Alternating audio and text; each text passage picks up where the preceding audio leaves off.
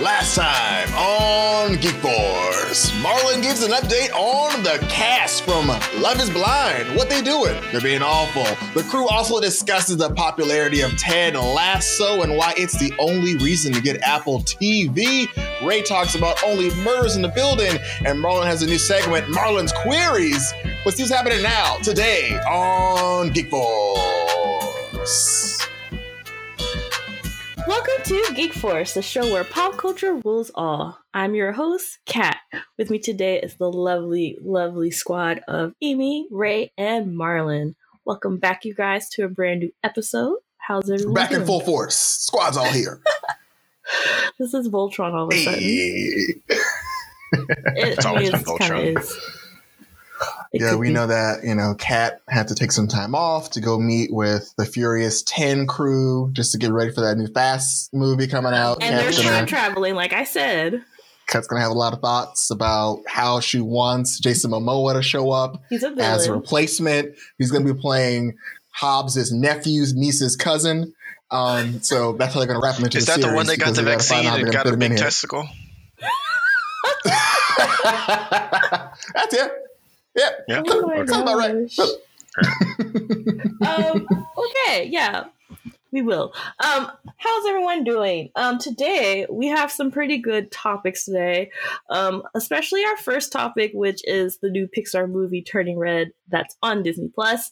It has generated a lot of news, good and bad. It's it's like the hottest thing people are talking about in the critic circle, but a lot of just general audiences love it because we're starting to see that Pixar is saying it's not saying that the antagonist is relatives, but it's looking like like growing up and dealing with just people who might be your obstacle or whatever could be the antagonist. And I'm saying this is because we just came off of the Encanto and we saw how the grandma was treating Mirabel. Very similar to Turning Red with uh we have our cute little protagonist, Mei and her mother. Those those are the two that I I when we get into the discussion that I want to talk about because that that is very uh relatable in my experience. So I felt like this Pixar movie was just like, dang, it's like it's getting too specific in uh the themes as a millennial. It was good. I mean, the film takes place in 2002. Uh, we follow a 13 year old girl who turns into a giant red panda whenever she gets excited, you know? And I love that the choice was to put it in a very specific time period. Like, it's not like, oh, this is 2002. So everything you know about 2002, that's happening right now. Also, it's going to be uh, in Canada. So it was very interesting to, to kind of have that be the setting uh, and to have this. Um, main character be uh, 13 years old and have her uh, creature be Red Panda as basically like, yo, this is a puberty story. Uh, and whenever this, and like we see this very beautifully done introduction to her girl squad, uh, which I loved every one of the girl squad, especially the very round purple girl was my favorite one uh, yeah, she was just so round and so great. Uh, but it was it was an amazing coming of age story in a way that I don't think we've seen Disney do before. They definitely acknowledged like, oh, a young lady becoming a woman uh, by either stepping into power or by dating that guy she likes. But now we're like, great, let's talk about that middling period where she's like, cool, cool, cool. I love homework, but also boys are kind of hot. And like, I have these feelings now, and I'm underneath my bed drawing really sketchy art about half naked dudes. Uh, so it was like, yeah, we're gonna go like into this area of puberty that Disney hasn't always uh, portrayed, especially Disney Pixar. So that's honestly was like a fun, fun way to step into it. And we got Domee Shi, who was behind the revolutionary Bao uh, Disney short we got, where it was about empty Mhm. nest syndrome. And she's like, yo, I got this. I'm gonna bring my own little taste on this. And we got turning red. And yo, I felt it in my tummy. It was great. Can we talk about the boy? Yeah, me. I had that song in my head for days. It's true. and I love that it's during this time period because during this time period, I I Boy was band very heavy. similar to Meme. I was a, a geek nerd that loved her boy band music and did fan fan fiction art and fan fiction stories, and going through the troubles of um, figuring out who I was as a teenager because you know you have your friends, but then you have your southern parents trying to lead you a different way. And so like seeing the main characters just struggle with that was it hit home for me, but I liked that it was in a different way with her culture and even the location because Toronto looks amazing. It is nothing like Georgia in twenty in, in two thousand two. Um, but yeah, I love I love that this this movie had just so much life and just in all the characters like from her her different friends to even like the school itself. It felt like a school that i went to. You know you know how there's like schools like you see in today's shows and then schools that were in the 80s and then schools that you actually went to? Like this actually had like the tone of man this is something i went to. Just the feel of it. I feel like she captured that time period well um, and we she even had like a little bully Tyler who I was just like, why is he always on her? Why is he always on her case? You know, I didn't know what was up with him until later on. I was like, okay. Um, but yeah, her family, I love that I love that Mei is such a good, like she's a good daughter. She actually cares about helping her parents, running the business, you know, doing her homework. I mean, it's hard. A 13 year old at that time, that's that's hard. So that's why I was like, when her mom was really hard on her, I was like, oh, I've seen this before. I've seen this before. Um, but basically, what Mei was struggling with was her mom wanted her you know, to to just be on the right path, basically. Especially when Mei was feeling the feelings about the boy, doing pictures, that kind of triggered her into turning into a panda. And in her family line, there's an ancestor with the red pandas and the emotion. So, you know, as Marlon said, she gets excited, angry, sad, whatever. She turns into a red panda. So the story is, it is kind of an example of puberty in a way, but but finding yourself in that puberty. So like growing into the young adult as you are with those troubles, as we all had to do, and I liked how this was in such an amazing like metaphor and showing that. And I, as I was like, I just loved it, and and and showing her struggles in such a in a clear cut way, but in a not like a simple way, you know, because then you have just things that people said and did that really either upset her or make her I mean, I did enjoy that they they used her what she thought was a a curse. They hustled the hell out of that. I thought that was hella smart. um, I wouldn't have done that, but I liked how she was still she was still maintaining to be herself through the troubles of it all. And at the same time, her mom had a little bit of growth. You know, it wasn't like in Encanto where the grandma kind of figure out what was wrong at the end of the movie. The mother actually had like a little story arc too, which made Mei Mei's better as well. So I appreciated seeing, I guess, the other characters. It's growth on all sides. You know, I loved all the. Uh, it was a therapeutic movie. I loved all the facial expressions. Mm-hmm. I think that was one of my favorite things. Was like everyone had these really detailed faces sometimes, or like the reaction faces where yeah, you know, she had that really evil face when she was under the bed drawing the drawing the thing. And a- Abby had a million faces. Uh, I've seen a meme where they took Abby one of Abby's faces and put it over the the little girl who's watching who's smiling with the b- building burning behind her meme. Um, I just like some of these things that I was just like, these this movie is this movie just did a lot of like really cute things like that. Uh, of course, uh, the boy band was great. As soon as the grandma came on the screen, I was trying to. Uh, she started talking, and I immediately was just like, "Who is this voice? I can't figure it out." And by the mm-hmm. end of the mm-hmm. movie, I had to look it up, and it was good old. I know her. I only really know her from mm-hmm. the Daredevil. Mm-hmm Netflix mm-hmm. stuff, Madame Gao, and I was mm-hmm. like, yes, this is that's why I recognize this voice. She's Madame always Gao. great. Um, and uh, yeah, no, all the it there was there was a lot that was uh, there was a lot that was there that was very interesting. I really love the dad's character too.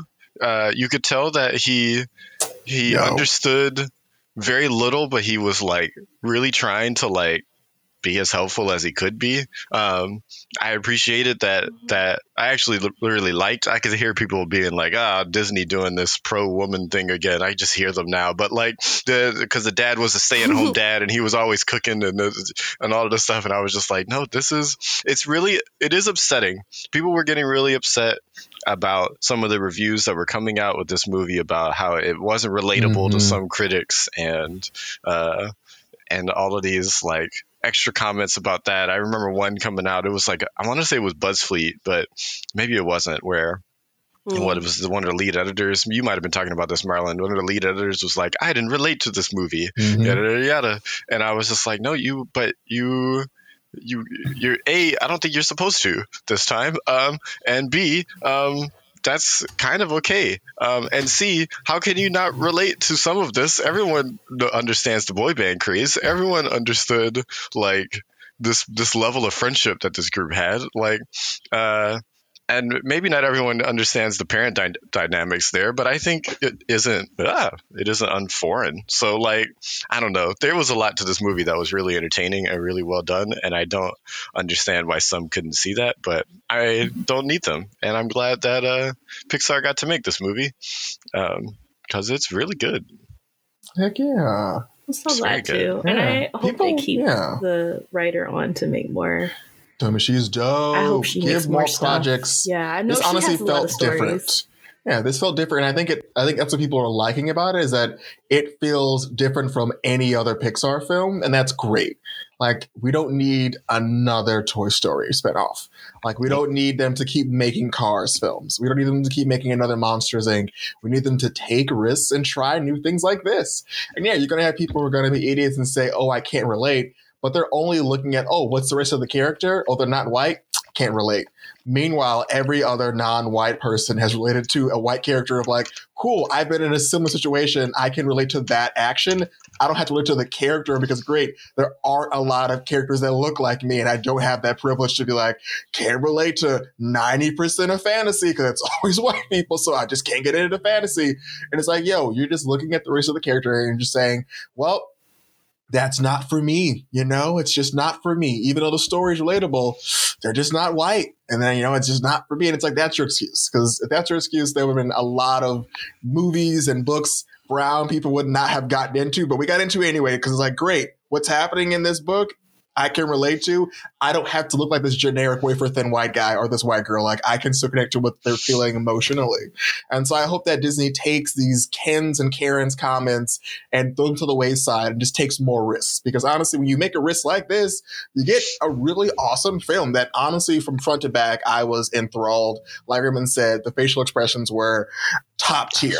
Like whenever they were doing like the, like they and they you can tell there was there were so many anime homages like from like say, the yeah. crying faces to the chibi faces to the, to the angry faces yeah. to like the horny faces like oh they're really going deep into anime like they're doing all even to like the power up moment of like it's like oh this is fully like an anime like this person's doing anime animation and I'm here for it. they Pixar. know the audience yeah. like they're great like this is gonna like hit at kids who are going through like all the fun ups and downs of puberty, but also adult dream. Like, oh snap, that's anime. I like this. This is dope, and it was great. And I, I, they put so much time and thought into the music, especially, uh, especially the the the boy band Four Town. Like they spent a lot of time on that, even though like most of these gentlemen had maybe two lines of dialogue, except for Jordan Fisher, aka I think he plays. Uh, he's on the Flash and he plays Bart Allen.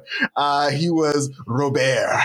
Oh my and, gosh! Yeah, and I was like, oh my god, they got they got the Flash in here. He's playing Robaire. I had to look at those uh, people too because they could sing. And I was like, "Who is this boy band?" They were great, and I hate that on Spotify they don't have that like ending song where they combine that like uh that their like main boy band song with the ceremony chanting. I can't find it on Spotify. I, I just have on Spotify right now. If you look at it, it's just like the it's just either you find that or you find the instrumental. If you find it, like link it to me because on Spotify I can't find them merging like the ceremony right, song, the song, with like the, like the, all the aunties singing in the background. It's hard to find. If you find it, you can send it to me. I'm find it on YouTube. It's I kept googling on. I, I, kept on Spotify because I wanted to find Hold it on, on Spotify True. to save it. Hold on, and I was like, dang it, maybe it's on right YouTube, now. but couldn't find it on Spotify. But yeah, it just t- t- like top to bottom, beautiful. And also, I, I watched the behind the scenes oh, about oh, yeah. it, and Domee literally, this is her character. Mei Mei is Domee There's a whole like that whole beginning shot of her like doing the intro, "Who I am, I'm Mei Mei."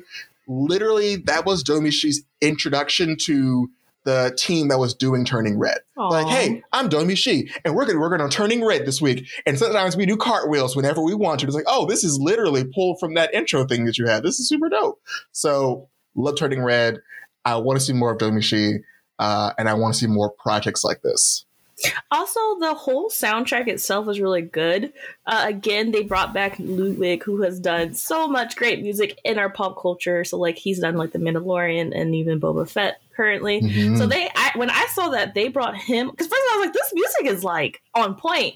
Then when it when they hit the credits, I was like, Ludwig was behind it. No wonder. And I really like the. It was like very poppy, but then hip hoppy, and then it had like Mhm. the video game trancy type too. I just and then you know very instrumental, but like it's I would probably recommend grab the soundtrack as well um for the songs and for the instrumentals because they they were on point. Like I love Encanto, but this this soundtrack is the kind of soundtrack I could listen to during work or during a daytime when I'm focusing, you know. So another Pixar did it did it again in another uh in a hit in the music department as well. They did. Um, anything else we want to talk about in Turner Reds besides saying that we highly recommend it. Check it out on Disney Plus. If it's in your theater, would you recommend seeing it in the theater as well? I didn't get to. I didn't get to either, but, I mean, um, it's a good enough movie. That's Yeah, we it's saw it in theaters with. Uh, yeah, one of our friends uh, works at Pixar uh, and was, was able to get us some tickets to go see it at uh, the awesome Grand Lake Theater. Ooh. It's only showing until Thursday. They, they- I think they only got Greenland to show it for like a week, um, and it's only showing I think in three theaters in uh, America. It's like one in Oakland, one in New York, and I think one in was it Denver? I forget where it was, but like they had the Mhm. whole like Pixar team came to the theater and said this is like a special event. Like we really want this to be in theaters, so we but we only got allowed to open in three places. So here's one of them, and they were really stoked to have it there. So it was beautiful in theaters. It was bumping. Uh, the only drawback, of course, is that there were just a lot of children asking questions the entire time. So there's that's that's the only drawback to that. I forgot about the kids.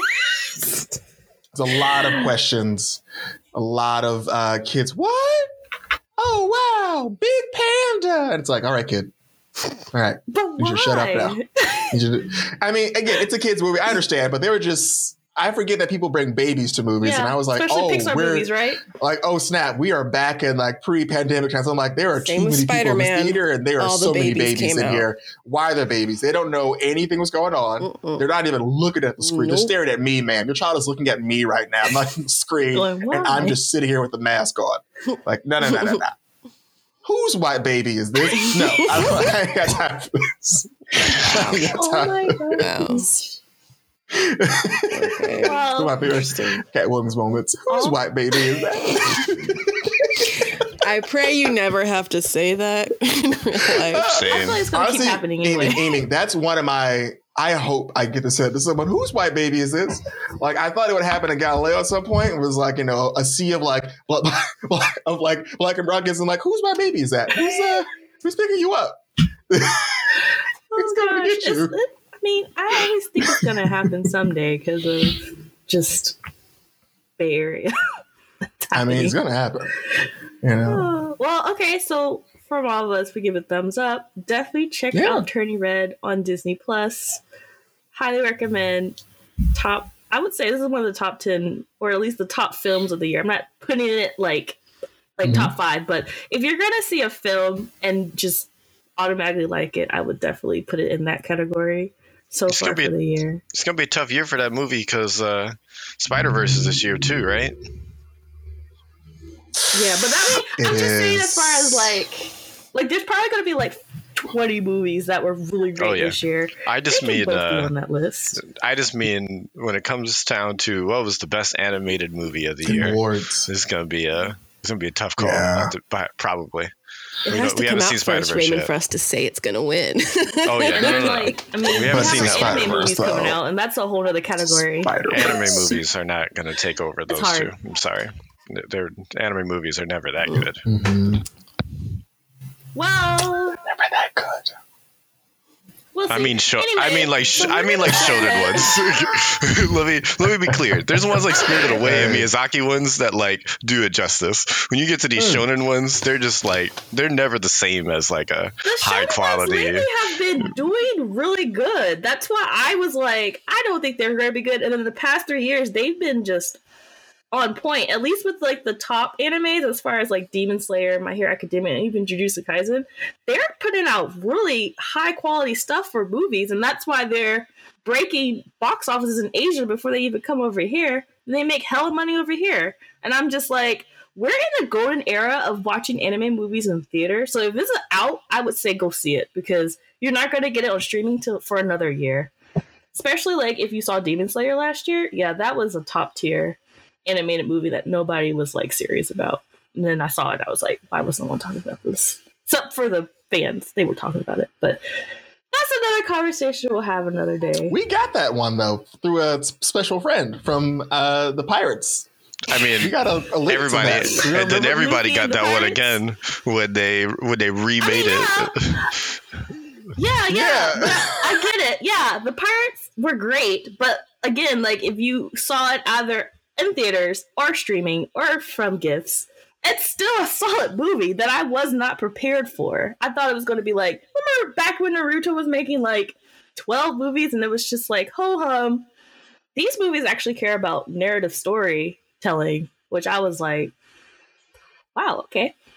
But again, that's another topic for another day because I would gladly talk about that. Um, I'm gonna segue into uh, one of our top favorite shows here, uh, Picard, that's on Paramount right now. Uh, has their season two just premiered.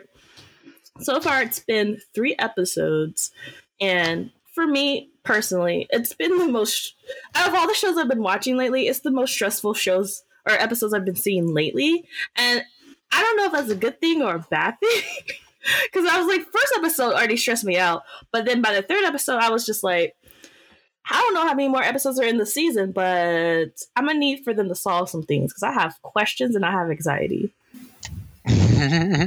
Um, if anyone wants to dive in more into what's Picard Um, facing, because I feel like my my boy Jean Yeah. Luc, in classic Jean-Luc style, uh, is taking on the responsibilities of the galaxy um, on his, you know, on his plate. Uh, I think the funniest thing for me so far in this show has been how many times they remind me that everyone's older. Um, because uh, they had to have a sneaky way of doing it with both Guinan and with Q in that first Mm. episode, and they were Mhm. both very corny, like borderline fourth wall breaking. And I was just kind of like, yeah, I let's just can, can we speed past the you uh, explaining why they have to look old now because it none of it's gonna make sense at the end of the day because neither of these characters should really look old, but you know that's it's just a limitation here. So let's let's move past this, but. Um, yeah, I he's dealing with uh, some time travel stuff because your boy Q is back, and um, he's making uh, he's making it feel as though it is quote unquote another one of his classic Jean-Luc Picard tests. Um, but I think there's something else going on that they are just kind of stringing us along for here, and it's kind of obvious that there's something Right. else up with Q, but like he's not being very clear because he's Q, and they don't really want to be more clear yet. Um, so we'll see what that kind of is. There's a lot of Borg activity coming back in the show because with Picard and Seven and Nine as main characters, you got to keep the Borg around in some capacity. Um, and so, yeah, it's I I'm really curious what they're doing with this season. It feels like there is. Um, I I it's a, it's the end of episode one. I'm gonna uh, I don't know if I want to spoil that one thing, but I don't know where if that's exactly where it's going or not. So maybe it's not a spoiler uh, about the Federation. you can just uh, say it's I'm just gonna say it. I'm just gonna say it. Then theory. uh, I don't. It feels like because they they kind of hinted it by the end of the first episode. It feels like this season is what if the Borg asked to join the Federation? Uh, how would how would the Federation react, and what would actually would that actually go down? Would could you trust them? Could would that would that I mean like it would bring you lots of technology, I guess, but like is that worth it? Like they're the Borg. They've run what around giving up for? what right like so it's a it's a concept that i didn't expect for this season but i i liked the concept and i just i don't know yet if that's exactly what we're doing but with um, one borg character being around the first couple of episodes it feels like we're getting a lot of backstory there to like okay, well, is this person going to change their side? Kind of like they are they are on our side. Are they not on our side? Are we going to have a big twist later on? And yeah, I'm curious. Yes, we probably will. We probably will. I have I- I, have I- one theory. Yeah. One theory. Go ahead. Sorry. Go ahead. Go ahead. No, go ahead. Uh, the only extra thing I was going to say was I don't like how these episodes have ended. They all feel like they end. Oh, they figured out like a new cliffhanger way of ending episodes where like it almost doesn't even way. feel like an ending. Maybe the writers watch anime. Literally, that's how Demon Slayer season two Yeah. ended every episode, where we were frustrated, and it ends with like either you're, you're like, wait, what? No, don't stop here, or what the like, and it's like they don't show, they don't. I mean, I don't know for you guys, but I don't even see a preview, so I have no idea what to expect.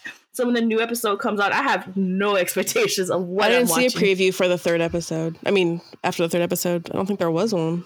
I didn't see one, so that's why I'm like, I think that's why I'm already stressed because I go in not knowing what is happening, and it's just, it just, it doesn't even like make you lean in. It like yanks you in, and then it's like hmm.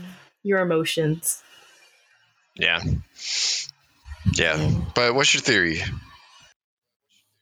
Oh, uh, so the end of third episode, we have to find someone, right? Like in order to unscrew the situation. And I think it's someone we, we've met before, someone who can travel through time because they've been taught to. Do you have any guesses? Because they've been taught to travel through time. No.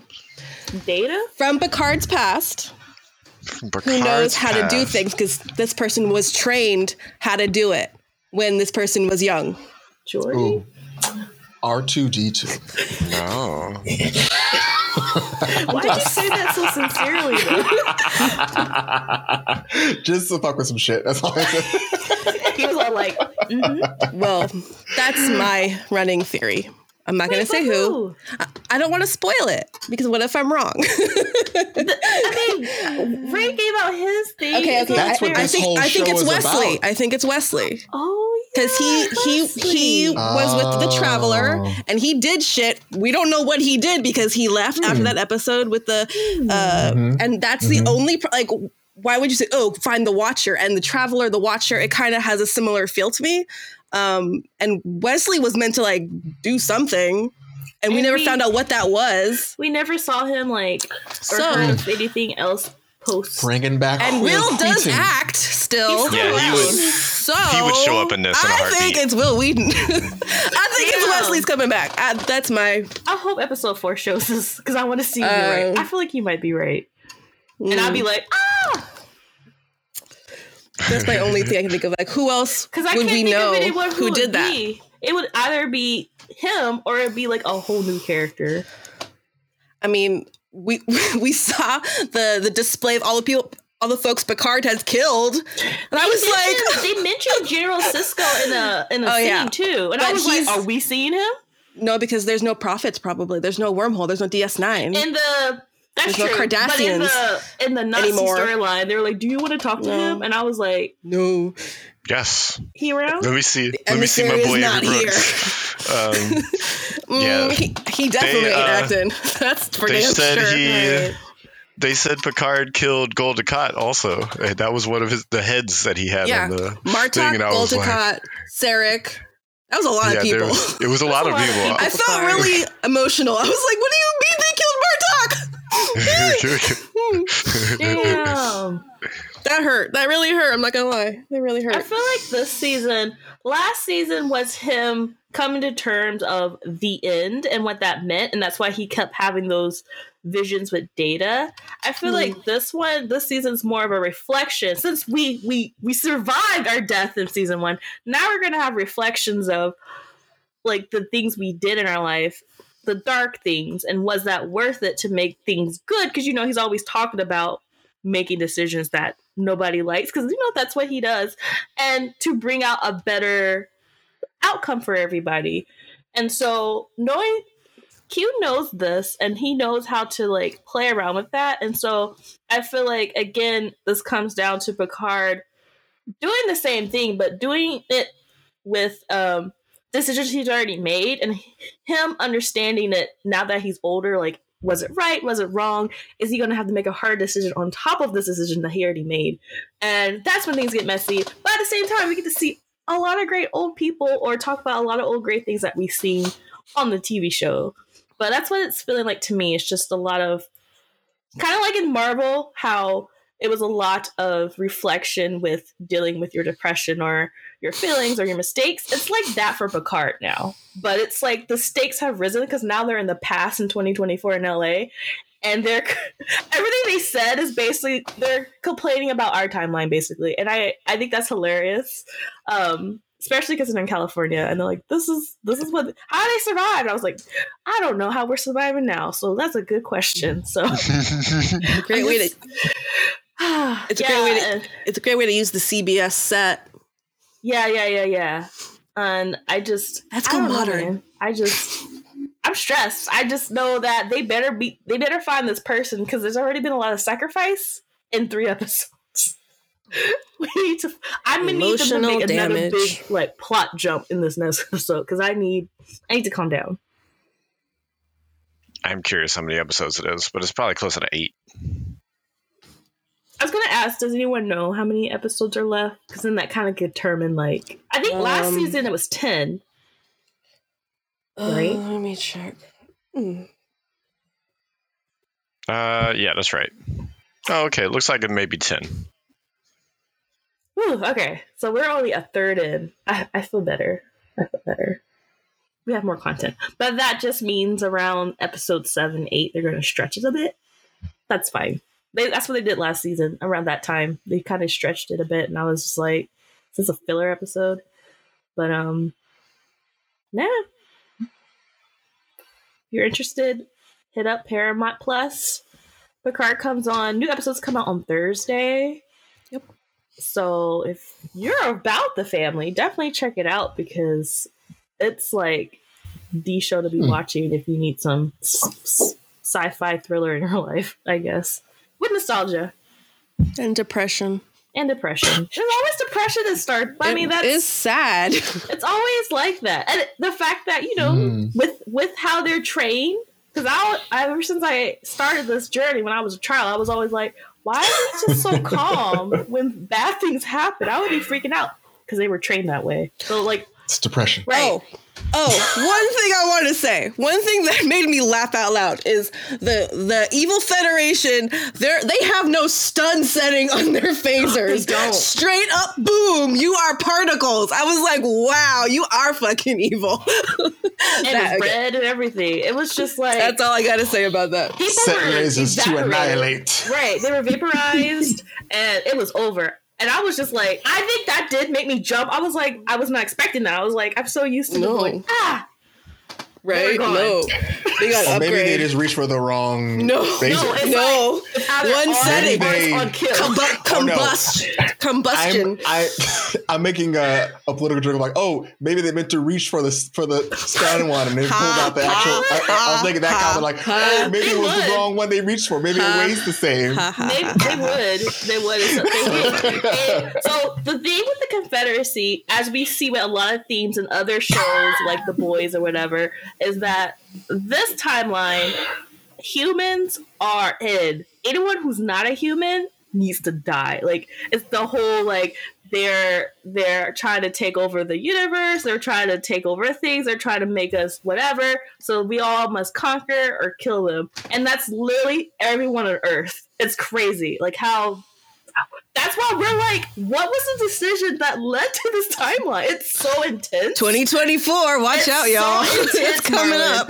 like when I tell you that Seven is the president of this entire call like the whole earth in this behind this and Picard is like the number one killer of of conquering and colonizing and everything like he, they're like yeah he killed so he the man he had to go in his house and saw so many skulls in his little trophy room it was very traumatizing for himself but like his timeline stuff was like, yeah, I'm that guy, and I'm just like, how did I'm, we get here? I'm that guy. here? And so and old Picard's like, you're not that guy. You're not that guy. he threw up. He was like, oh, this is not me, you know.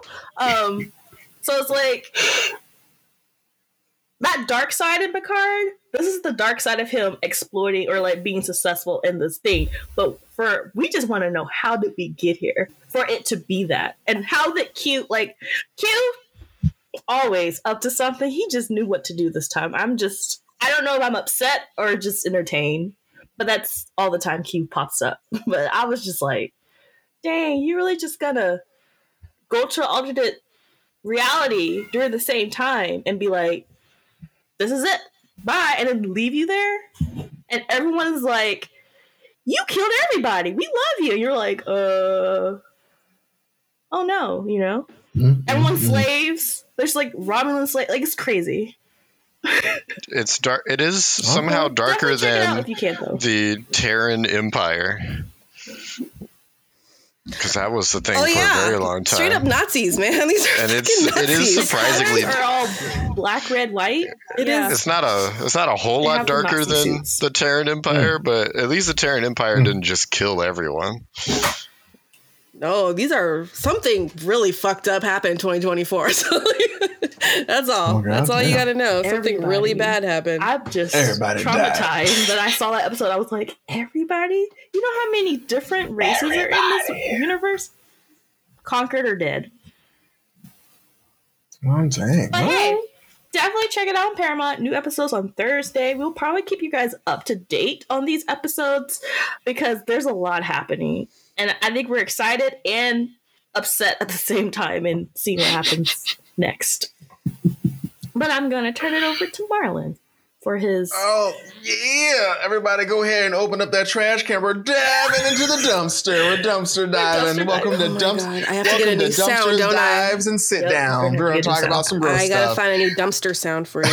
or like a trash sound. I don't. Uh, yeah. Well, this one, I, I don't know if it's as dumpsterish, but uh, if you haven't known, they decided to reboot uh, the cheaper by the dozen film.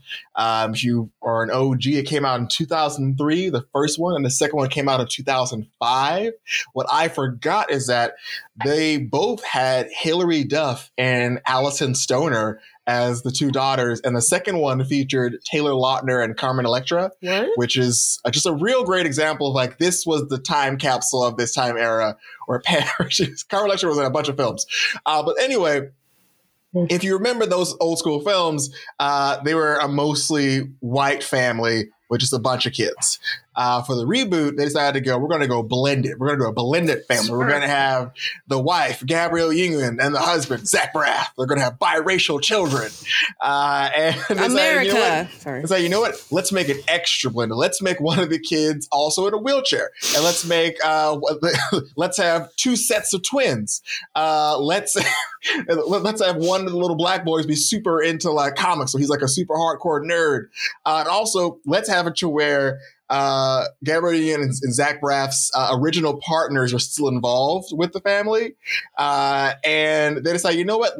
Tyler Perry does this thing with black dads. Uh-oh. We need to have that in our film. So of No. course they have the black dads just like and again, you can see what they're trying to do, but it's just so ham-fisted.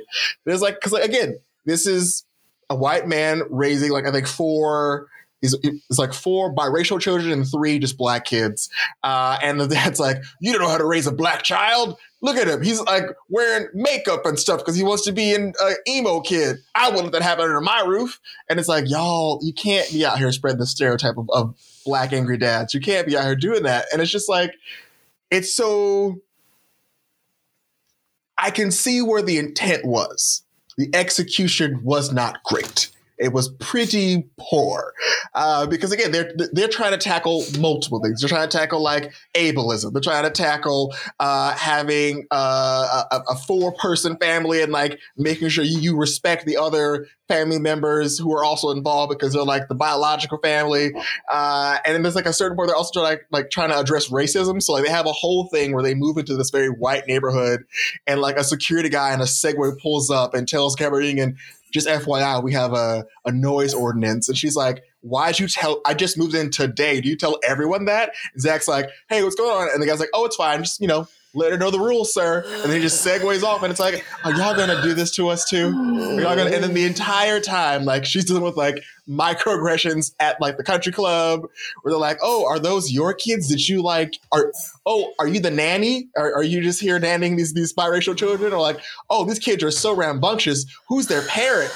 And just the whole film is Gary doing with microaggressions and Zach Braff dealing with like again, they only have Zach Braff deal with his like fall from his success of like trying to like be a, a, successful restaurateur and like not being there for his family. But they mostly give Gabby, and you're like, we're gonna give you all the race stuff to do. We're gonna just that's gonna be your entire character arc is, is, is navigating all the race stuff with your with your black and brown kids. Uh, and, and there's several points where like, you know what, we're gonna go extra deep. So we're gonna have your best friends uh, pass away you're going to adopt their Indian uh, child into your family to make it extra blended. oh, but wait, wait, there's more. We're going to have Zach Braff's sister be a drug addict, so you're going to take in her child because she went to rehab again. So you're going to have to talk about drug addiction and this. Like, how big is this house? It's it's funny this how house, it fits all of them. It fits all of them so comfortably, I bet. Oh, but no, but it's just funny. There, this is a long list of things, of pop culture issues, of of uh, statements mm-hmm. and comments to be made about society, and uh, it's by Disney. And there's uh, what uh, you have like ten things that you're trying to talk about socially. Um, it looks very obvious when the one that's being left out very clearly, everyone's still complaining about. You haven't said any LGBT uh, representation, have you, in this show. This is uh, Disney all over again, right? Oh, I'm trying to think back to because I'm sure there was signs. There's like one, the girl who's in the wheelchair. I think they're like they were trying to make her like coded as as as a lesbian, but I don't think they had enough time to like fully flesh out her character. Yeah. I think they're like, we got too many things to hit on. We can't hit on this exact one just yet.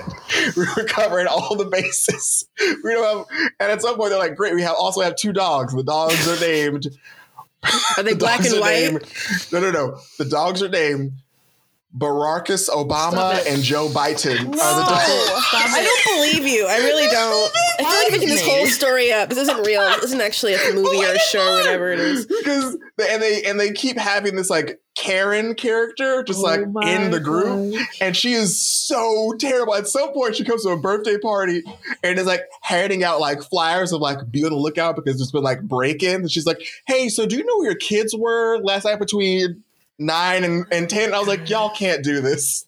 Y'all gotta stop. We gotta." we get she's a terrible person, but why was she allowed to come to this woman's house? Like, hey, so we're looking for these strange break-ins. Are your are your do you know where your black kids are at? Like, were they outside stealing from people? And it's just. It's just so bad. It's just so bad. And it's and like you can tell they have like again, this is absolutely a white person being like, we we want to make sure there's representation for everybody. We're gonna put a Black Lives Matter sign in the window so every shot you see just says Black Lives Matter because we care. We care about all of it. And it's just it's so ham fisted. Uh, How long is this? It's about an hour and 48 minutes. It's almost two hours long. That was like two still, That's still too long. It's still too long. it's long. a lot. I mean, the kids, the kids are cute and they're doing the best they can. Because they're kids. Of uh, course they're cute. Yeah. and I forgot, I didn't know that Brittany Daniel had a twin. Brittany so, like, I feel like if you see her, you're like, like, or, or maybe you know Cynthia Daniel. Anyway, there's this white woman, and I feel like once you see her, you're like, oh yeah, I know her. She has a twin, and I was like, oh my god, there's two of y'all. And I'm thinking like, this isn't CGI, is it? And I'm like, oh snap, you actually you have a legit twin. That was the most surprise I had from this show. I'm like, oh, oh snap, sweet Valley High. Oh, that girl. Yeah, yeah, yes. yeah, yeah, yeah, yeah. She's a twin sister. Yeah, and I was like, yeah. wait a minute, because they were on the show together. Sweet Valley. I haven't seen Two Eyes. I was like, yeah, the Two Show. Either way, I was like, this is cool. Um, but you know, it's clearly they got Gabby Union and they got Zach Braff, and it hits a certain audience, and she Brother doesn't also hits a certain audience, and they knew what they were doing. And of course, by the end of the film, they wind up at the house from the original uh, two films and be like, oh, look at that homage to the original Steve Martin joint.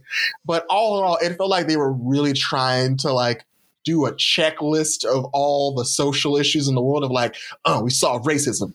Uh, we solved we saw parenting with like mixed children. Uh, we solved black kids being allowed to be weird and like like in comic books and this and this like black dad having to understand and like there's an argument where like he was telling Zach Braff like what made sense of like when like hey he's like a black boy and when he gets older he's gonna be a black man and he's gonna be treated differently and are you ready for that are you ready to, to like teach my son that and it's like I get what y'all are doing here and I can understand it but like you can't also have the same black dad look at his black son who happened to come in with like eyeliner on because he was going through like a golf phase and like ridicule the son being like, look at him. Like I wouldn't do that under my was like, wait, he's not a good guy. If in the scene earlier he's like saying his son looks weird. Like that's you can't have it both ways. Like you can't have that argument. And also you can't just like have this black dad come in and they do a pretty like they're trying to make you see the um, ex partners of the original couple as like very hands off. So like like Zach Braff's ex wife, they make a big statement to say she don't want to be married to me, and it's very hands off with the kids. So I am like the main caretaker, but she's the babysitter, and so she kind of gets away at being like the negligent babysitter, and like they don't really comment on her being a bad parent. But for the black dad, he's like, hey, like I, you know, Gabby Union was married to him, and then he was really big into sports, so he was like always traveling, never home with the kids. Uh, and of course, he comes back and he like, you know, he's rich now. Oh, here, here's like some beat headphones for everybody. I'm gonna buy your love, and like they don't really like give him like shit, but like the white woman gets like a full pass of like fully being negligent, ignoring the kids, being on TikTok half the time. But this black guy gets like a bunch of like, oh, look at him trying to buy their love and showing up and taking their like only the and like taking only the black kids to like a fancy restaurant because oh those are like my kids. And it's like y'all just can't y'all can't do that. like y'all can't be out here perpetuating these stereotypes and think oh no we're gonna wrap it up at the end in a cute little bow. Uh it's it's not great. It's not great. Wow. Okay i see what you mean by like i see what their goals were but they oh, completely yeah. missed on every one of them.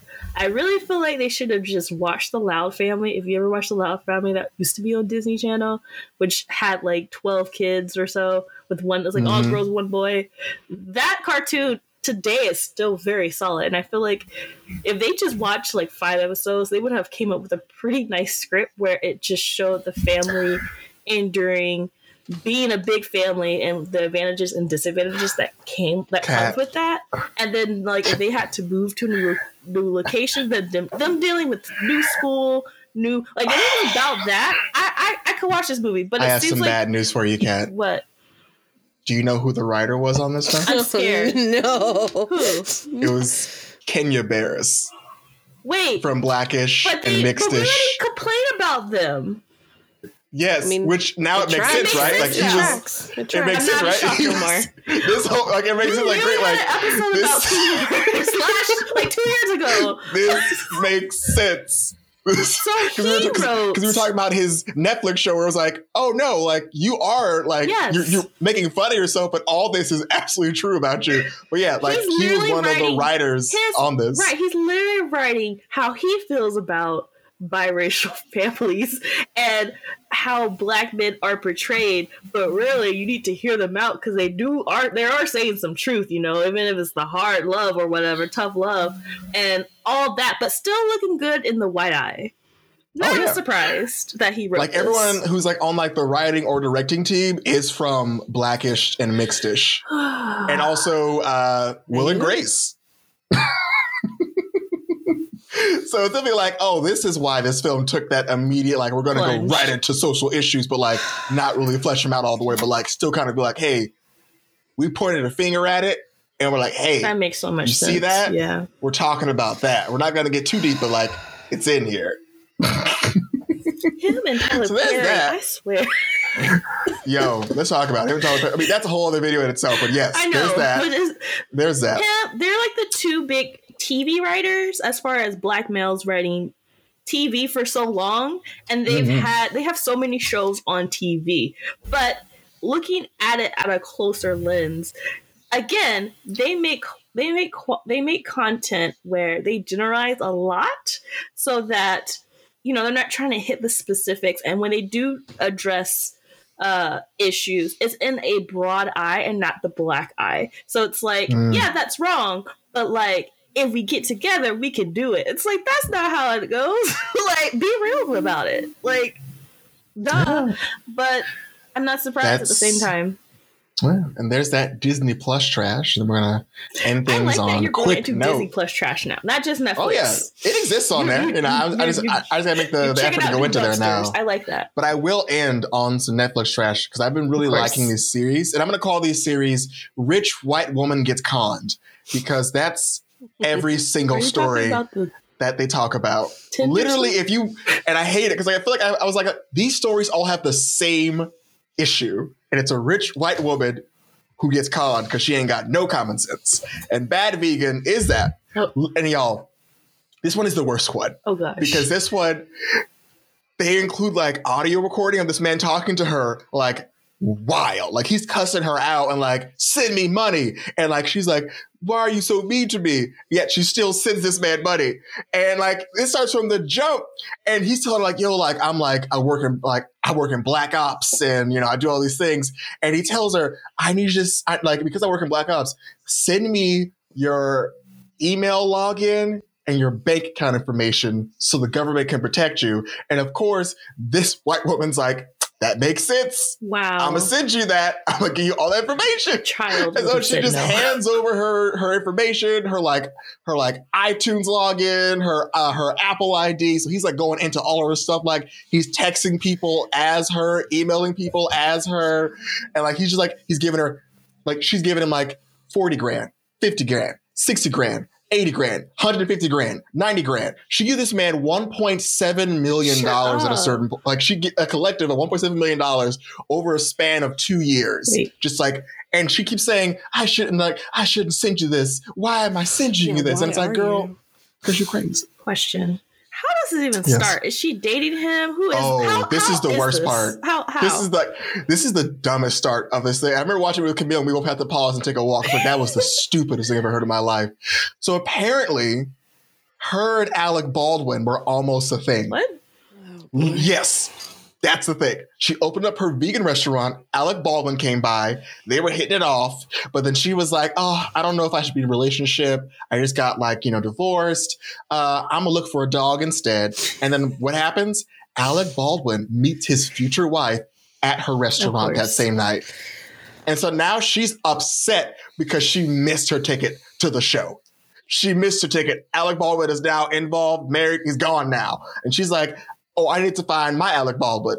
So, and this is where it gets real dumb. Amy, I want you to listen to this very closely. I don't want to. She sees that Alec Baldwin is always tweeting this random guy, just interacting with this guy on Twitter. She decides to link up with this random guy on Twitter based on that only fact that he comments at Alec Baldwin and Alec Baldwin responds to him every now and again. So she links up with this guy with that in mind and that in mind only. And that's how this nightmare begins. What? And this man is ridiculous. He told her that like that. Oh no, it's just like literally slid in DMs on Twitter, and this man is telling her that he's gonna make her dog immortal, Oh that he's gonna make her immortal, that she's gonna be the queen. What? Literally, y'all, y'all. Why are This man, I told Camille, has this man oh read Oh anime? my God. This man has told this white woman anime things. She's like, I believe it. I believe it. I'm, I'm all in, dog. And he's like, listen, we're going to test you to see if you can go past your limits. no. I'm like, he oh watch My Hero Academia? Oh he watch My Hero Academia? you going past your go plus ultra. And she's like, that checks out. That makes oh. sense. That's loneliness for And you. no, it gets it, it, it gets beyond. It gets to a certain Oh point where she sends him like 150 grand and she's like, great, I can't pay my employees. And the employees are like, hey, yo, where my check at? And she was like, y'all, just FYI, the checks are gonna bounce this week. I'm gonna get y'all next week. Um, Wow. and she keeps like sitting and like for, she's a, that, that, that, I think that's like the first text. The second text is, oh, we we changed banks, so we had to like wait for like the money to accrue and come back. Oh, we had an ADP issue with your checks this week, so we're gonna call ADP and figure it out. At a certain point, they don't pay nobody for about like I think up to a month, and they close the restaurant. She's nowhere to be seen. Oh my god. Then- Behind the scenes, she like somehow raises money to reopen the restaurant, and everyone comes back and they're like, "Great, round two. Maybe she's better this time." Nope, she's not better at all.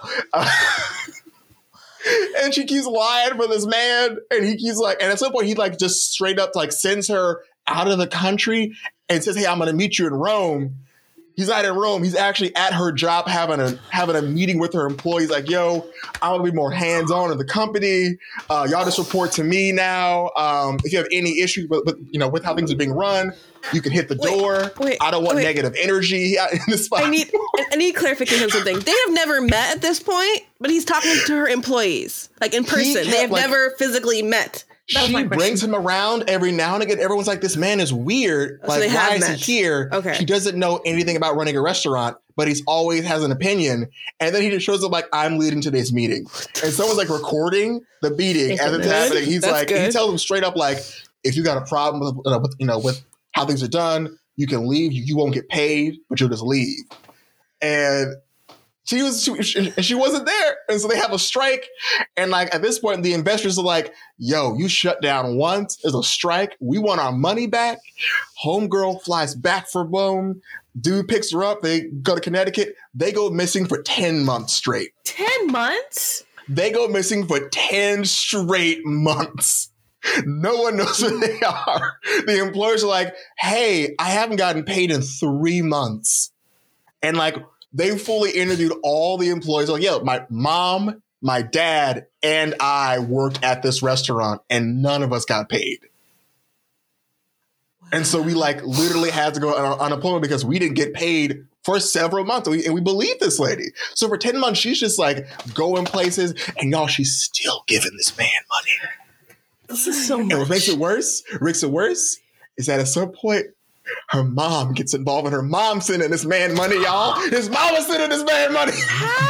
Why? Um, rich white women are easy targets. This man is emailing her mama like, "Yo, listen, yo, yo." He verbatim he says, "Your daughter's going through like a real hard time. If you send me like like twenty grand, like we could definitely like you know make things easier for her. Like, hey, thanks for twenty grand. We need like fourteen more grand so we could like you know find you know a good therapist. Hey, things like that money. I need eighty thousand dollars. You know, just to help things out moving forward. And every time they get money, y'all." They find out that this man is going to every casino and is gambling all that money on slot machines. And what's worse is in that 10 months, she is with him at these hotel casinos upstairs.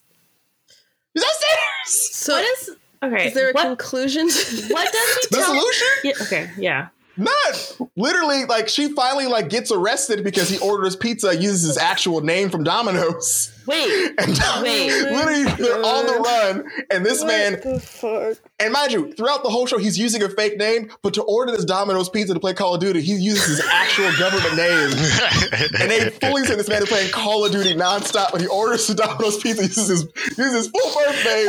And the guy's like, huh, that name sounds interesting. And then the police are like, we're looking for that guy. And they just like, pull up. And they just pull up. And, like, you're, and like, they're like, you're coming with us, guy. my guy, I need you to, my guy, my guy, I need you to Oh log out of gosh, college. I'm. My guy, I need you to log out Call of Duty. Log out Call of Duty. Come with me. Come with me. Okay, you're done. You're done. And they get arrested. And then what's wild is this man gets a big fat nothing as a consequence Wait, from what? slipping this lady. This is oh my He gets nothing. He spends a year in jail, like awaiting trial. Trial comes up. He gets allowed to leave. He gets he, he gets time served. Whereas because she was taking money from Yeah. the company and putting it into her account and pulling it back out again, Mhm. she gets charged with like, great, you were stealing from us. So she spends four months in prison. Uh, and she has to pay back, I think, six million dollars or something like that. Uh, and so this man is just out here chilling. And y'all, I cannot tell you how far I threw my PS5 remote and thought I broke it. At the very end of this saga that we've gone through, this woman Oh, and no. this man have a phone call together where they are giggling and kikiing and just having a fun old time. And I'm like, woman, this man stole from you, and he's on the phone like, hey, you know, I miss you, girl. I love you, girl. She's like, stop. I'm like, girl, if you don't get on this phone with this man, You owe from you. dollars because how is this funny you. times? How is this fun fun for you? And I'm like, girl, you gonna fall into another trap. You are an idiot. You're gonna fall into a hole. And again, y'all, moral of the story is rich white women are easy targets. Every see, even with $6 million in debt that she owes, she still is giving this man some play. And y'all, I thought to myself, this man has to be a knockout. This man is not a knockout. Oh my gosh, no. At some point, she says this man's odor offended her and she didn't want to even be in the same room as him. They started booking separate hotel rooms. And I'm like, then why are you calling this man? You don't shower? He don't shower. Oh my gosh. Also, he eats meat. And she's like, I don't eat meat. Like, how did He's this the, work? He has the meat sweats too. Oh This my man god. got the meat sweats, and you're over here like, oh, I don't want to be mm-hmm. around him anymore. Gross. Ew. That's that man. That's what that And man she's looks like. Cute. Oh, girl, you That's what that man could looks like. So much better. Yes. You could have done so much better and was wild. this mess. Yeah. And then apparently this man has an ex-wife who was like, yeah, he did the same thing to me. She had money. She could have done a background check on him before she Y'all. got this serious. I don't know why people think doing background checks on people, um, especially if you are if they're starting to ask for money. I think it's a smart way to figure out if they're a criminal or not. Because if No. I'm dating someone and they're like, I need hundreds of thousands of dollars, that's gonna be like, Kat, are you on the. FBI's most wanted list? I'm gonna Kat, pay. at a I'm gonna pay for background check. Cat, at a certain tax bracket, you stop asking questions apparently. At a certain tax bracket, like, It's you know like what? if you're too rich, I'm untouchable. It's like you I'm- don't ask questions at all. Like, I'm too rich to be a target. No one's gonna get me. I And it's like, great. We're all like, I'm not giving it. Like, first of all, if you need 150 bucks, I'm asking questions. Like, why? why? What you need it for? Like, Am I the first person you asked? When you need to buy? you can't be that lonely. like, that's a whole nother lonely that I can't even. Yo, I I feel like at this point in time, now that I picked up on it, I think in every Netflix series that falls around scamming, it's gonna always be a white woman. It's gonna always be a white woman who has money Did you watch no Inventing sense. Anna? and is. I gave that two episodes and said, "This is white privilege in a nutshell," and I was like, "I'm done with this. I'm done." Like, if, if only I could put on a Nigerian accent and be like, "Yes, give me the money, please. Um, the money's in the mail. The money's coming. I don't understand why you. Oh, this is so broke ass. Oh, I saw that scene too, and I was like, what is for this? But uh, Did you see the Tinder swindler? I didn't see that. I, but oh yeah, that came out the same time as Inventing Anna. Again, Those were the two big. rich white woman, right. given money. And I was like, how did he? He's still out doing, trying to still date or something. Oh yeah, I was telling Camille. Apparently, you can do scams and get away with it at a certain point. You can do a bunch of scams for like. I feel like at a certain price bracket, it's like great. You uh, got a couple mil. I mean, we can't do nothing about it. He, he got you. That That's on you. is wild. Slap on the wrist. Don't do it again, buddy. Get out of here. Prison's full of people. You, you can't be one of them. Oh Ugh. my gosh, that is crazy. And it's called Bad Oh, yeah. All because she had a also, vegan Kat, restaurant. just know that she is not a victim. They really want you to play like you can tell they, they tried to not. make this white woman be like super and I, and I think the issue with a lot of these things is that, they try to make them like cry on camera and feel bad.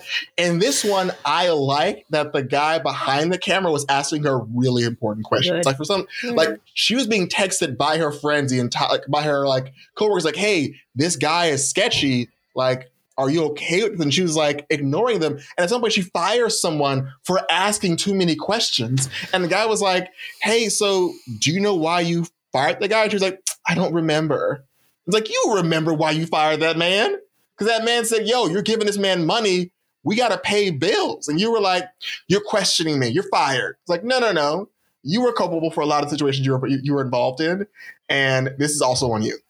Yeah, she she seemed like she wasn't a victim, and, and she's still like she No. wants to be involved. So Oh yeah, she also has like the waspiest white family who were like, yeah, she was gone for like ten months and we didn't know where she was. and they didn't try And to I'm like, did y'all not call this woman?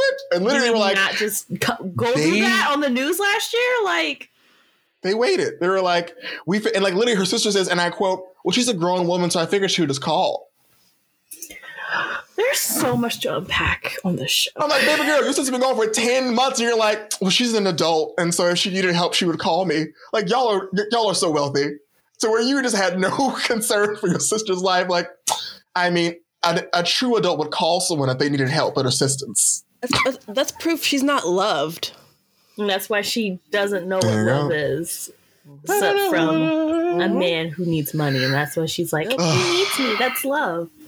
So if you want to scream at the TV for four No, episodes no. It's four No, episodes. and listen to four episodes and and listen to a weeb steal money from a from a woman as he's talking about blood rituals and his his this man said he was fighting demons, y'all. Swear to God, he sent her a text saying, "I'm out here mm-hmm. fighting demons for you." He was very serious. He said, "I'm fighting demons and angels. You're you're a, a great little human, He's all mad. and one day you'll transcend humanity and be like me." And I was like, "This man is crazy, girl." That's crazy. Why is You Baldwin this- talking to him? Is this the same person Baldwin was talking to him? This is the same person. But apparently, like again, this is someone just tweeting at someone, and they're like, "Oh, that's a funny joke. I'm gonna reply to that." How do we know that's Not not, like, the same oh, person? Did they even They're not tight. did they connect the two? Like that really was him? Because he's Yeah. scamming everybody. No, no, that was him. And Alec Baldwin's like, I mean, they, they didn't ask him, but I'm sure he was like, "Yo, I probably get questions all the time on, on on Twitter, and I just respond to randos. Like, I don't. That guy's not my friend. Like, I just tweet it, oh, was responds. like, get off Twitter. Oh. Ha ha ha! Very funny tweet. Ha ha ha! Funny gif. Like it was very superb. It was like okay, quick- gotcha. things like it, it wasn't like, "Oh, you're my best friend. You're so smart." right, It was like right. great. Like that's funny. So that's her in her perspective. It looked like that, but really, it's probably a person he follows that has funny content that he's retweeting. oh no, Never she's desperate. and she just just assumed, oh, if I get with him, then I have something. At least that's my my Oh, yeah. backup into missing out on Alec. This just so Yeah, much I mean, unpack. there was a journalist who was like, honestly, maybe she was trying to scam him, thinking he was rich, and then it backfired, and she got scammed herself. I don't know. Either way, it was uh, a train wreck, uh, and Camille and I fully argued at the TV for all four of those hours that we watched this white woman further and further embarrass herself on TV. And try to make it seem like, oh, it was so surprising. Girl, it was not surprising. The signs were there. The signs the were moment there. the moment this man said he needed the moment this man said that he was fighting demons in real life clock out Right. block move on if you meet women dating anywhere I, I, and again this is like i thought So this is wealthy. Like, I Buffy? feel like Is that anyone what you're on twitter or tinder would be like wait you fight demons block no we're not doing that we're not doing that Is he nonsense slayer? he was really out here saying he's fighting demons and angels That literally sounds like him on he meth. even made up a fake uh he, he- he made a fake person named Will, who was his IT agent, who was out here uh, sending him like secret incognito messages of like the Mm. backdrop is gonna be here, and we need you to get into the EZ zone, uh, and we need you to get these five diplomats and bring them back. So another question Rich is: fantasy life. Did they talk about who he actually was? Like, what what was his job? Did, was he just unemployed and just scamming? Uh, honestly, he refused to do the interview, but they asked everyone around us, and they're like, "This man didn't do anything. He again played Call of Duty all the time." Uh, So he's role playing Duty Call of. Duty stuff in real life. That's got to be still it. bag a woman that gave him money. Oh yeah, and apparently his daddy ain't shit either because his daddy was fully corroborating all this man's stories. He told this woman, like, "Yeah, he works in Black This Ops." This is so messy. We're like, "Yo, daddy ain't shit." You're so really out here telling this woman he works in Black Ops. I just I cannot watch ah, this. I I would be screaming the entire time. I was just like, "This makes no. This is your money." It makes no sense Who- on both and I sides. feel like this has to be if you're wealthy, maybe money doesn't mean much to you. But me right now, if you need 40 bucks, I really have to consider why you need it Right. and if I can let it go. If you need eight thousand dollars, I'm like, first of all, our friendship's gotta stop. I'm like, if you think I got eight thousand on me like that, we gotta reevaluate a lot of our, especially our situations. just met. That's what I'm trying to say.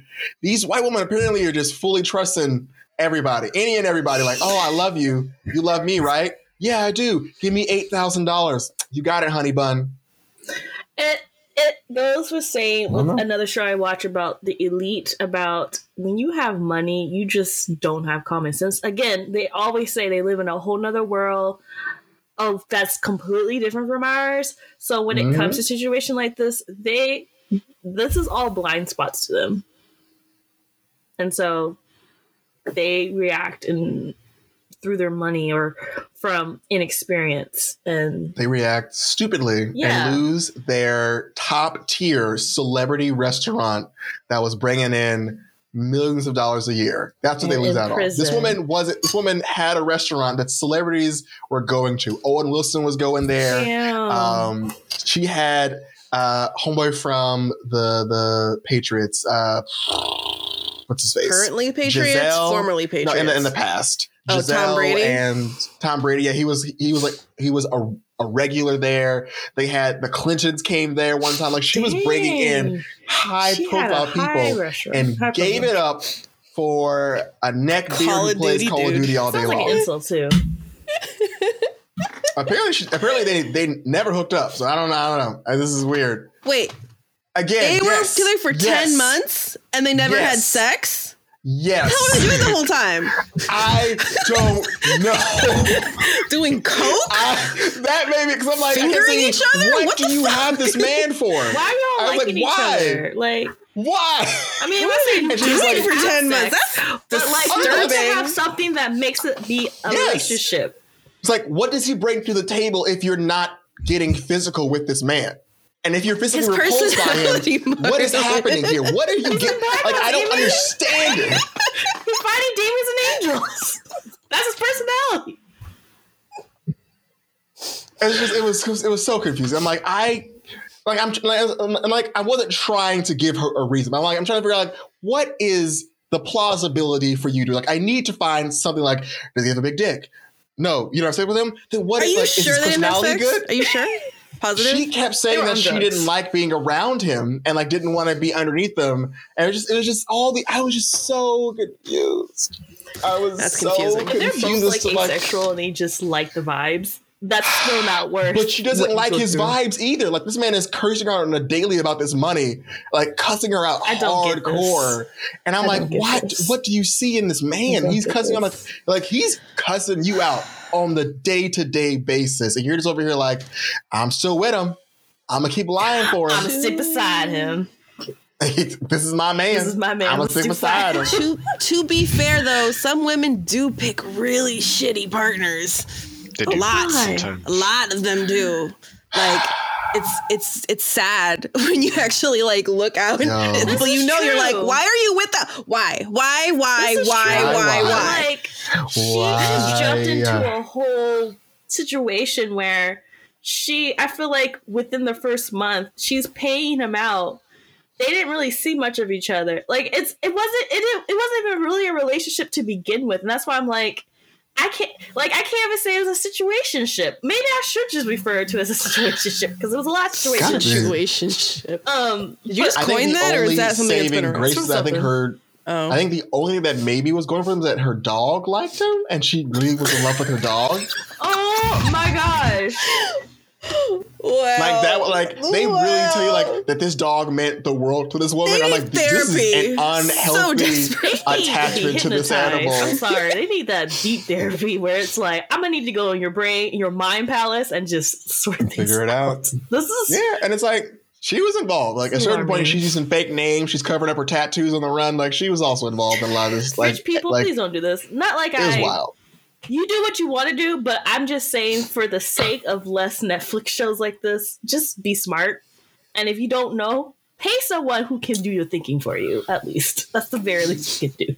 Mm. I'm available. I'm just saying. That's that's all I got. I'm gonna put the lid back on the trash can for now, but that's There's a all I lot got. of garbage, Marley. It's a lot of That garbage. smells real rank up in here. My brain is spinning. Like the hows, It's not a garbage. the whys. It's not a garbage. Um, Wow. and that's on Netflix. That one was on Netflix. No Netflix, yeah. Yeah, and then we're just gonna uh just right now we're gonna just give you a spoiler free review of our thoughts of the Batman, oh. starring Our Art path. We're gonna do that right now. and Zoe Kravitz and We can Jeffrey wait. Wright and Colin Farrell. Unless you want to go watch it. I'm, I'm, on not- I'm gonna wait till next month because they said it's gonna be on HBO Max in like a few weeks. Ooh, yay! So I was like, I will oh, wait. really? Because it has Because the same contract as the other movies. I'm gonna wait Yeah. and That's see fine. it on TV. See it at home, just in case if I didn't mean- like it. Because if I didn't like it, I would have been like, I wasted how much? We, we almost Mm. went because almost there was no movie there. So Yeah, and that was weird. that was Y'all a know whole it's other like thing. three hours long, right? It's three hours. Aiming, I'm so glad we didn't see this movie in It's three three- hours. Ray and I were sitting side by side and we're fighting back, falling asleep. It was like, Are you everybody like- serious? This is a Lord of the yeah, Rings. like at a certain point, type. you're just sitting there, you're like, oh my god, it's still going. you didn't It's like happening. it? Mom No, it was it was it had moments, but I feel like they definitely they they could the pacing was weird. Ah. where they had a lot of high moments, and then there was this lull that happened, and it was like really just like a long time, and you were just kind of like, "Oh snap, we're still doing this," and it's like it was a really the pacing got really weird. Mm. Um, it was good to like it's fun to watch 'cause it's it's like year two of him being okay, involved you're in stuff, but it's just okay. gotcha. but it- it's just like it was just really long, and you're just kind of like this feels like a three hour long movie. Like this, I'm starting to like. Three-hour tour. So, what It's are you guys' favorite Batman movies out of all the Batman movies? I'm a fan of the Dark Jerry Bruckheimer ones. Of course you are. Ray, what's your uh, favorite Batman movie? I'm not surprised by Marlon at all. I love Jerry Bruckheimer. Those are fun. Uh, that's a great question. I think my favorite one, if I'm having to pick a live action one, is Batman Begins. Yeah. Mm. So comparing to that, knowing that that's like your top tier movie, because when I heard that when this movie came out, people were saying that it was better than you know the second coming of all Christ. the movies. Like you know, Dark Knight was like one of the highest grossing Batman movies in our generation, and that was a They were pretty going solid down movie. on this But, film like, hard. you know, other people love Michael Keaton Batman. Other people like the other Batmans, and they were like, Robert I- Pattinson did it better than all of them. I, I was am like, a large "What? fan. This doesn't sound right. I'm a large fan of Val Kilmer. I thought he did a fine job. I, love like Val that Kilmer movie. Batman too. Thank you for saying fun. that because he was one of my favorites. He was a good like Sherlock Holmes type Batman for me. But Um, yeah, but Robert Pattinson though, at least give us some words about how his Bruce. It was better than Ben. It was better than Ben Affleck, right? Can we say that? At least. That's a- It's different. a long pause. And I don't want to give away It's too much, but I feel like no going into it that this is a different uh this is a, this is a different type of, of Batman going right into it. Um it's very I would describe it as very hot topic Batman. That's what people kept saying. Was, he was the emo one, like the he's very broody. the. Uh, there are several But- scenes where it's like you are back giving it away. Like you are Yeah. giving it away. You can't you can't go out It's with- very broody. It's, it's too Um, obvious. I think in the grand scheme of things, he. I think uh, first off, I think in the grand scheme of things, Batfleck was robbed because he could have done a better job had he been given much better movies to do something in. Basically, all of his movies were trash, and I don't know if that was completely his fault. But uh, this one is different. Um, some the choreography is cool, but I thought some of the Batfleck choreography was still cooler. Um, and what was I gonna say? Oh, and Bruce Wayne is special. I can't. I can't talk about Bruce Wayne. he Batman. special. I've never heard that before. I can't talk Bruce about Bruce Wayne is Wayne. I've I never understand- Heard that in my life. He I understand is- why somebody might like this Bruce Wayne because it is very different than any other Bruce Wayne that we've ever gotten. Mhm. and I think that is pretty consistent with some, even with some comic book stories, where like there's some broody Bruce Waynes, but like this is the broodiest Bruce Wayne of all the broods, and I can see why some people like it, but also it's incredibly broody. Um, so I, I'm not overstating that. I think compared to other Bruce Waynes, he just it's the low, it's the lowest brood, maximum cloud. Yeah. Um, like it it's, is. It's, also this film is very dark at times too. yes, it's a dark movie. It's it's like lighting wise. Like they were like, we're gonna make this super dark. Like everything's gonna be hard to see. I would love I would love to see what y'all feel when you get there, and I feel like I need to give some of the middle a, a better chance, but it is a long movie. Um, so Yeah, there's that. I'm so glad we waited. And it's three hours. Yeah, that means I can pause and like finish another part whenever I want. Well, the thing is, I had hoped that with this, like, with, like I'd hope that, that with this length, that they were prepared to kind of have it be spaced in a way to like, you know, like ebbs and flows, like you know, like ebbs and flows, spikes here and there. But they really spend like a good hour, like maybe a good like, sorry, a good like two of those hours just like in one part of the film, and then you have like fifty or so minutes where it's like, oh.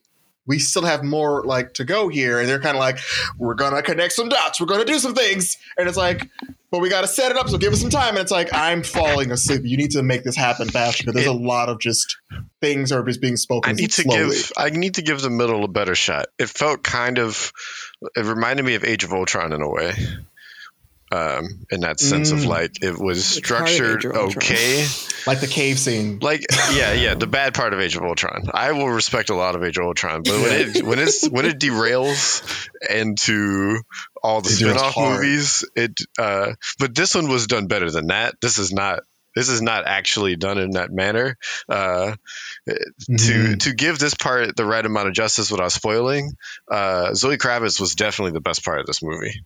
Um, so there's She really like, shine Selina. She was she was very. I just think this was the best Catwoman they've done. Also, like they all had they all had some flair of okay, Zoe. Catwoman. That's high But they, praise. like, And their defense, it's actually- only like three, so it's important to like. say, Yeah. Let's- Anne Hathaway- But I mean, there's like, there's four. Catwomen's. There's there's at least four. Michelle Film-wise. Pfeiffer. There's at least four that I'm Halle putting Berry. on this. Halle I mean, Berry, we Anne Hathaway, Halle She was uh, Cat- it was Nicole literally Kidman, called and Halle We're not Berry. counting Halle Berry. Anne Hathaway. Who's Are we that going back to Halle Eartha Kitt? all? Michelle Pfeiffer. Eartha Kitt. Let's respect her too. Yeah. Uh, Eartha Kitt. Oh, because you're, you're right. Eartha Kitt gets on that Uh, list. But I she wasn't counting Halle started Berry. off in making the blueprint of Catwoman, in my opinion.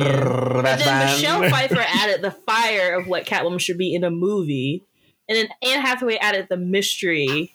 So it's like all that. Yeah, I guess like, it makes sense that Zoe probably really studied. Did you hear that she actually hung out with cats? That was like her assignment, just hanging out with cats to really. I, but that's but honestly, that's kind of what you want out of Selina Kyle. Like Okay. she's obsessed with cats. She loves Yeah. like, and it's She did that. it's something that's that very must be Michelle strong in that character.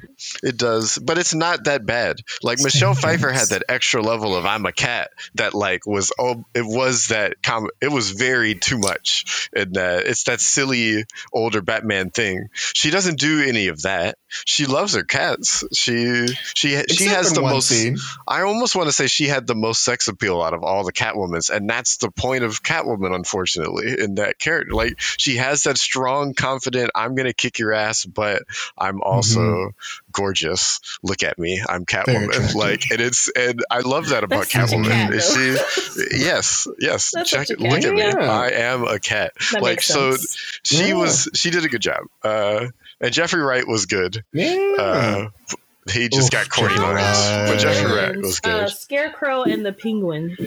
Scarecrow. Was it Scarecrow in this? Scarecrow. Paul Dano No. played Scarecrow. Oh, Dano played the Riddler. Sure. Oh, sorry. Oh, I wasn't gonna He ruin looks that. like Scarecrow to me. I was like, I didn't Scarecrow for the past six I like, months. wait, He's the Riddler. No, My bad. Paul Paul Dano played a combination of the Riddler and Hush from the graphic novel Hush, where it's like it, it was a very this movie takes so like it take, takes on aspects of like Hush in Year One, and I think another It's, it's very graphic novel that they were trying to combine it, it- like things with. Exactly. So Paul Dano was great in his role. He definitely uh, is updating the role to the current year of what a supervillain could do in the tech era. Um, I think also that uh, we again, I think the it was they criminally underused Andy Serkis is my one critique of this film. Uh, is if, if you're gonna include Andy Serkis, I need you to actually include Andy Serkis. And I left here really uh, unhappy with the treatment of my boy Andy Serkis. Wait, who Like, did Andy Serkis play?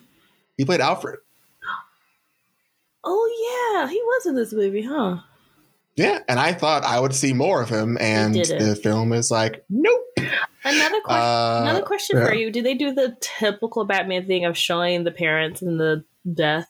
Thank God, no, they didn't. Okay, thank goodness. This is the first one. Thank goodness. I was worried. I no more to ask that. chains being broken. Okay. No more giant bat in the shadow Okay. just flapping at you. Okay. They're like, great, that happened. We're going to move forward. Thank goodness. Okay. We're going to talk about it and like in terms of like the political landscape, but we're not going to go back to little Bruce being attacked. Or no more. Martha. Okay. Martha.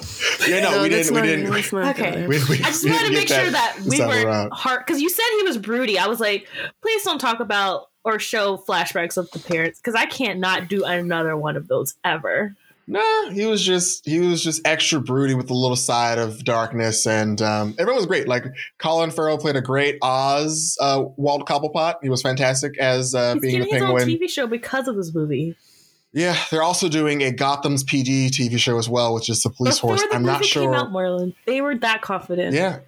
Yeah, he. I mean, the prosthetics alone is fantastic on him. Like they did a great job of like fully getting him into like into that character.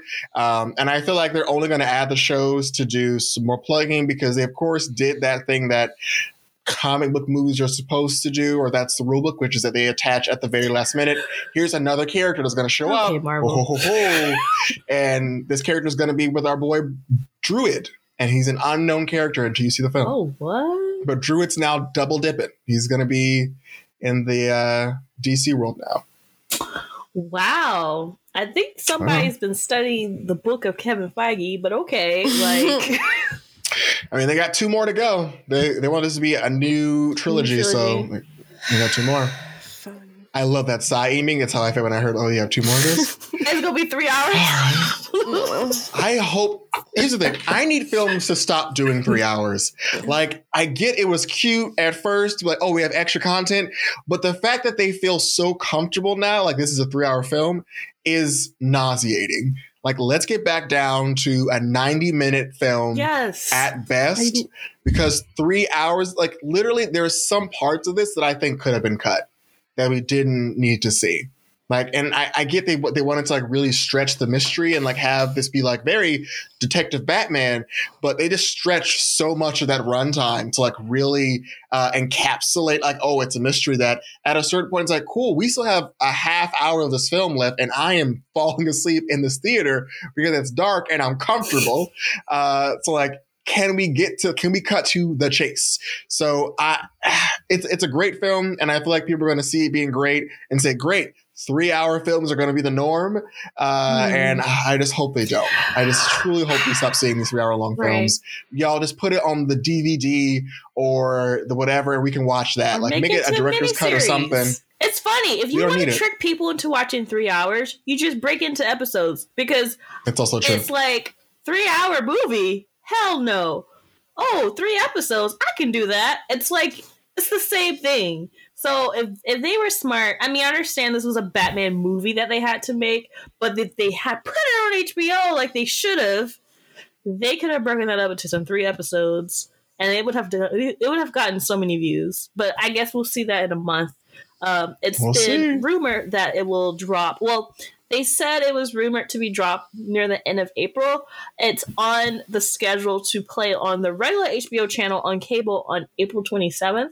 So, Nice. knowing how the 45 day calendar contract works, we just know Batman on HBO Max by next month, at least. Mm, there you go Um, And my closing comment on this movie before we move forward is aiming, they also suffer from um, Diana syndrome, where there's one No. theme song that plays No. in perpetuity throughout the film. Is it is it worse than the other one? times. And I was like, y'all gotta stop playing this damn thing. song. we get it. now. We get it. Just stop doing it. Was it like And a kept playing. I music oh thing? my God, not again. "Ah." No, no, no. It's it's basically like imagine if like you know when like Diana appears to go. Right. imagine if like that happened over and over and over and over again. That happens in this film because they did a cool thing, an homage to the OG music uh, from the animated series. So like we were going to update it a bit, but they played it every fight scene, every Oh. brooding scene. just this over. And we're like, can we move past this one? We keep I- hearing it. We don't need to hear it again. We get it. It's I just Batman. needed more variation out of it. Like it wasn't the worst theme, but it were like Oh, not at uh. I'm gonna use Into the Spider Verse as an example of there's like this three note thing that they do all all throughout Into the Spider Verse, um, and like you hear it a bunch of times, but it's it gets variated with different different other genres and different other parts and other ways that it plays it. We're like, Mhm. okay, I keep hearing the same Spider Man theme this whole movie, but it doesn't feel as the same thing. It was it was a little too samey throughout. The movie, but it was fine. That's I almost feel like after really thinking about it, I felt like that was me nitpicking a little bit, but it was a lot of that theme in this movie. Nitpick, Ray. Nitpick. No, I don't really want to I mean, it's nitpick because I fell asleep because I started falling asleep in, the- in the middle of it, and I realized that uh, I was Yeah. like, "Dang, there's a part of this so bad. movie that I think I probably would have appreciated more." But I also didn't think everything was good. Like there was there was some problems. Mhm. I don't want to say a whole bunch. I want y'all to I see it a Ray, little in your bit. defense, our entire row was falling asleep. Me, Oh, I know, you, but, like- Show, Camille, like everyone was like having to nudge someone to like wake up. and was like, oh, we're still doing this. It's still on. Yeah, I just wasn't prepared. I Funny. wasn't. There's I wasn't ready. things about this saw it at movie. It's weird. It wasn't nighttime. We saw it at four. Like it wasn't like at like a like we saw it in the afternoon. You saw the and sun we were and then set when you walked out of the literally in theater. like so like just so you know like we were like not sleepy going in like it was four we went there we, we had just finished like having an activity we sat down and we're just fully lulled to sleep at a certain point i'm like That's so sad. That's so sad. It's okay. So, what would you rate it? i would rate it i mean it's a i'd give Out it like 10. a i give it like a seven it's it's still it's, interesting high. It's i mean it, it's it i feel like an IGN I get it. I feel like compared to like a lot of other Batman, like uh, compared to like you know what they've been given, people are like, "Cool, this is so new.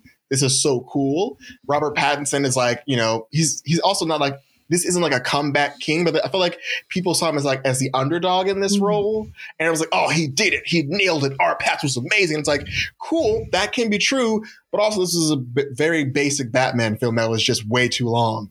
Um, had it been short, it still would have been okay, but it also would have been an okay film altogether. So seven out of ten, but I'd give it. Sounds pretty good. Right? I don't know if I want to give it a number. I feel like it is. It is better than a lot of Batmans that exist. How about a letter? It makes a report card.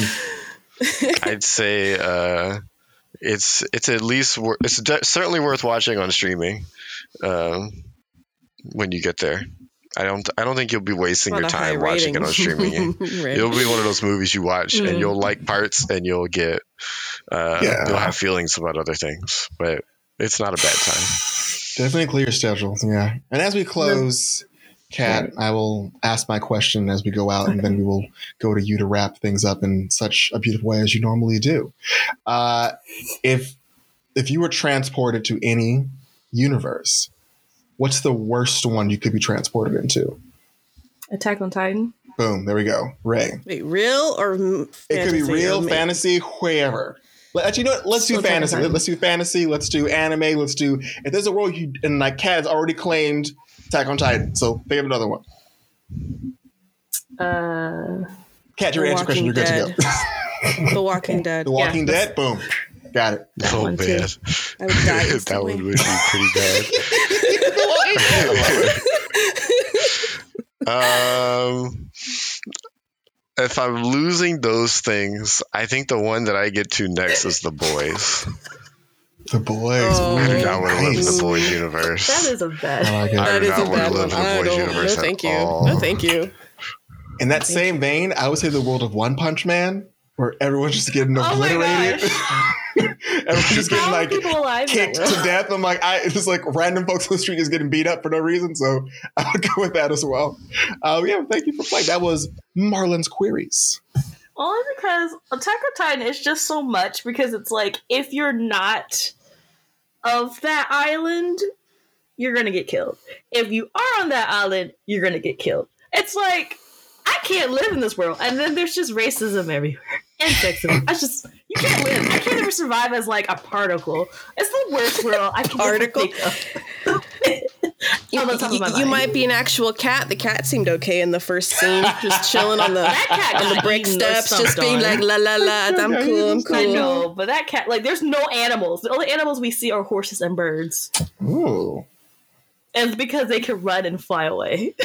and the horses know some secret place because they're horses. They just They be take off. horses. But um, speaking of Attack on Titan, we're actually getting pretty close towards the end of the season, so I will keep you guys updated because once this season ends, it's not actually over because there's going to be a movie. Yeah, did I- They got to milk it for money. was- maybe we'll come out next year. maybe we'll do this soon because yeah, no, they're they're gonna. It's not over, and it's not going to be over in two weeks. over. And so It's just getting I said, screw it, and I Mhm. read the manga, so we can talk about the ending. Uh, uh, Welcome to the club, soon. Ray. Welcome to the uh, club, Ray. The emotionally like, screw damaged this. club. of I'm not Attack on waiting any longer. I, I I have- increase my drinking for, for life because of the story. I well, I have more positive to say than negative, but there are there are definitely negatives. But Mm. that's Yeah. that. We'll get to that Yeah, another time. I will say That's fair. That's fair. there's some positives, but to me, it's just I just I'm drowning in negativity. but there's Yeah, hope it's in it's interesting. You know, There's a comment. There's lots of comments. Well, with that said, thank you guys for coming together, and we had so much to talk about. Listeners, if you like everything we talked about today, Mm. please don't forget to stop by our social media on Facebook, Twitter, Instagram, and our website, Geek Force Podcast. Yeah, it is. Ding, ding, ding, ding, ding. You did it. Okay. First I wanted to say so many other words, but I was like, geekforcepodcast.com. www. Backslash. HTTP. Just in case you weren't sure. One day we might have a physical mailing address where you can send us postcards, like back in the day with Zoom, and we'll have a little Oh, jingle dang. that Marlon would come up with. When But we launch our future. Patreon, whatever the hell that is, One day. then maybe we can try for that. One, One day. day. But with that said, thank you guys so much. Uh, stay hydrated, stay healthy, Mm. love your friends, and geek on. Geek out.